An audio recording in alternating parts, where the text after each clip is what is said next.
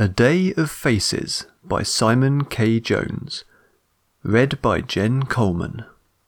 Chapter 11 Infection. Noun.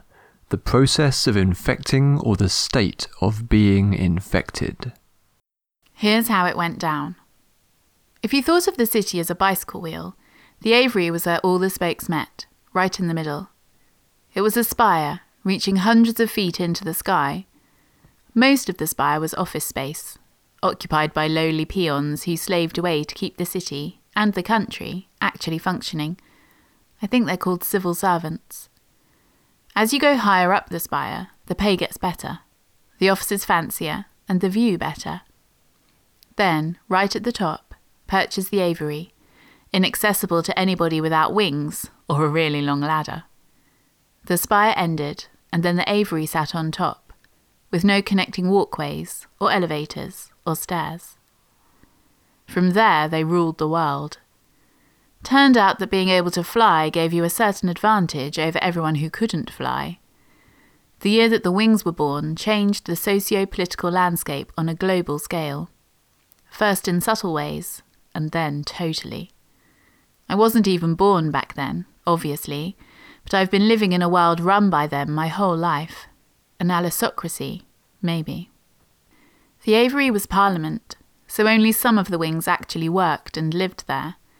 But even those that didn't still had fancy elevated apartments all over the city, slightly divorced from their neighbours, and always looking down, literally, on everybody else. Point is, getting in wasn't really possible. The first five floors were packed full of security, and nobody got past them. A couple of climbers had tried to scale the outside of the building, but had been shot down before they'd reached the third floor. Aviary made it sound too nice, really. It was more of a fortress. Marv and Cal went in first. Marv with his cleaning staff pass, and Cal following close behind in his spectre form. I'd pointed out ahead of time that Cal would have to be completely naked for it to work, but Marv didn't seem to be bothered. Me, I sat in the park that surrounded the base of the spire, leaning against a fountain and trying to tell the difference between birds and people flying around the top of the building. Wings didn't bother going in the ground entrance, of course. They just flew in from wherever. It was a school day, so I got a few curious glances, but was mostly ignored. The handy thing of being squamata is that a lot of people weren't really sure where to look. Some idiots even believed that we could turn people to stone if they stared in our eyes for too long. Not at all true, but that was one lie I'd always rather enjoyed. Marv had recommended going in just after lunch, because everybody would be in their mid afternoon slump and less likely to risk their necks. So it was about half two when the alarms started to ring out. People started pouring out of the huge glass front doors, spilling into the park. Even as they began to form orderly groups for head counting, I was on my feet and heading in the opposite direction. As I neared the entrance, there was a distant but loud sound of smashing glass. Fire ripped out of the side of the building a long way up, sending a desk and assorted office detritus flying into the air, where it tumbled down and down before crunching into a sculpture a few feet away. Amid cries of bomb warnings, I ducked into the foyer, a grand double height chamber with an enormously long reception desk and a row of elevators on the far side. The crowd was pushing still to get out with increasing frenzy, and security guards were occupied either with that or with the escalating issue upstairs. Is it a fire or is it a bomb? What are we talking about here? I heard one of the guards shout as he waved his gun wildly in the air, as if desperately hunting for something to shoot. I kept a wide berth and headed for the bank of elevators. Right on cue, the middle one opened. Fifteen harassed looking office workers ran out, squinting blearily against the light. As they cleared the elevator, they left one man inside. It was Marv, with his cleaning cart. Need a ride? he said, grinning. Cheesy, I replied, stepping in beside him. He flashed his ID card and the doors closed. The elevator began to rise. Here we go, Marv grimaced. You know you're on camera now, right? They've got your face. I don't care. You might. The floor lights lit one by one as we ascended the spire. Marv stared around us, his eyes focused on something more distant than the walls around us. The building's emptying, he said. Hardly anybody left. There were still several floors left on the elevator's display, but it came to a halt. This is as far as my clearance goes, Marv said, waving his card, and I doubt it's going to take me even this far again.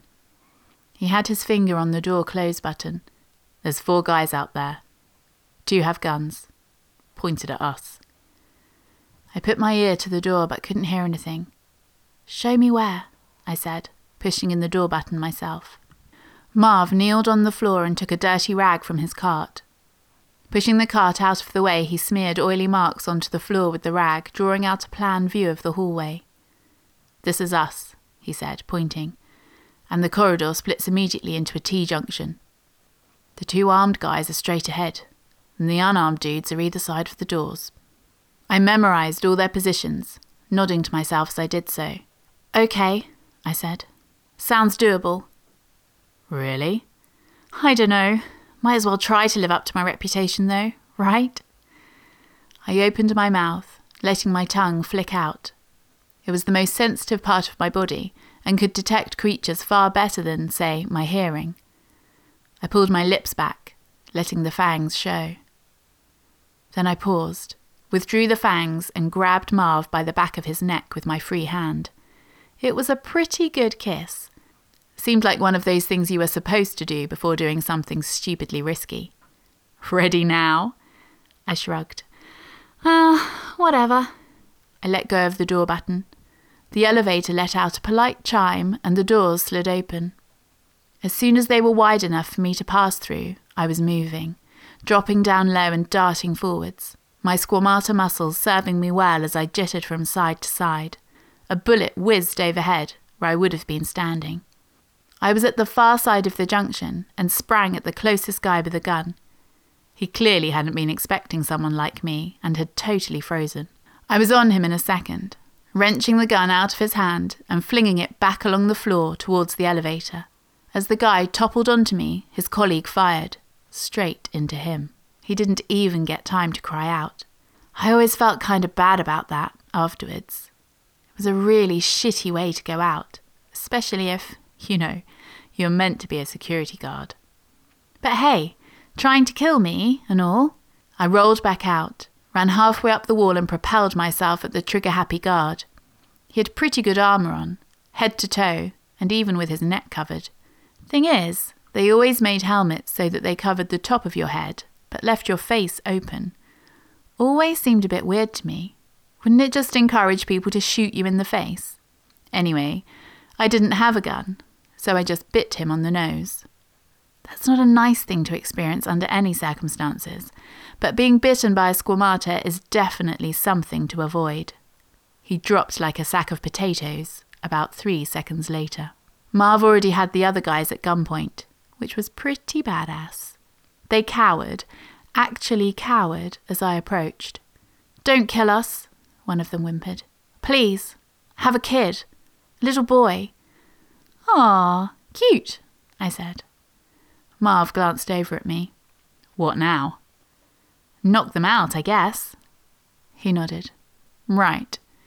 He swung the butt of the gun, smacking the guy closest across the forehead. He doubled over and swore. Man, I'm sorry. Marv said, genuinely apologetic. That always works in movies. Listen, the guy with kids said, can't you just tie us up somewhere? We're not even guards. We just work up here. Okay, I said, but if you try anything, I will find you and your kid. I flashed my fangs. It took a couple of minutes to find anything we could use to tie them up. Seems that your average office doesn't have handcuffs or rope lying around. After that, we moved quickly to the staircase and continued making our way up the spire. So, saying you'd go after his kid. Yeah, what? Kinda creepy, Marv said. Pretty cold. Hey, I was just trying to sound serious, I said. And the other guy? The one you bit? My stomach crawled. For a moment, I thought I was going to retch. It was just a quick bite. Probably just knocked him out. Marv nodded. You don't actually know, do you? I've not made a habit of trying to kill people, if that's what you mean. And no, I don't know. I don't want to talk about it. I didn't even want to think about it. You're going to have to at some point, Marv said. We reached the next floor without incident. It was entirely deserted. I totally thought you were going to get shot, you know. I watched Marv as he gazed through the walls and the ceiling, looking for heat signatures. Still might, you know. Don't say that. Not every day I do something this monumentally unwise, Kay. Fun though, right? Hell's yeah, it's fun, he said. I can see Cal.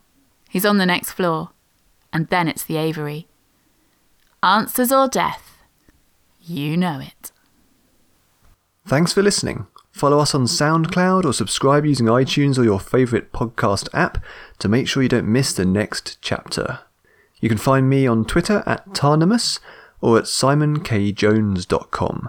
You can help support the creation of stories like this on Patreon at patreon.com forward slash Simon K. Jones.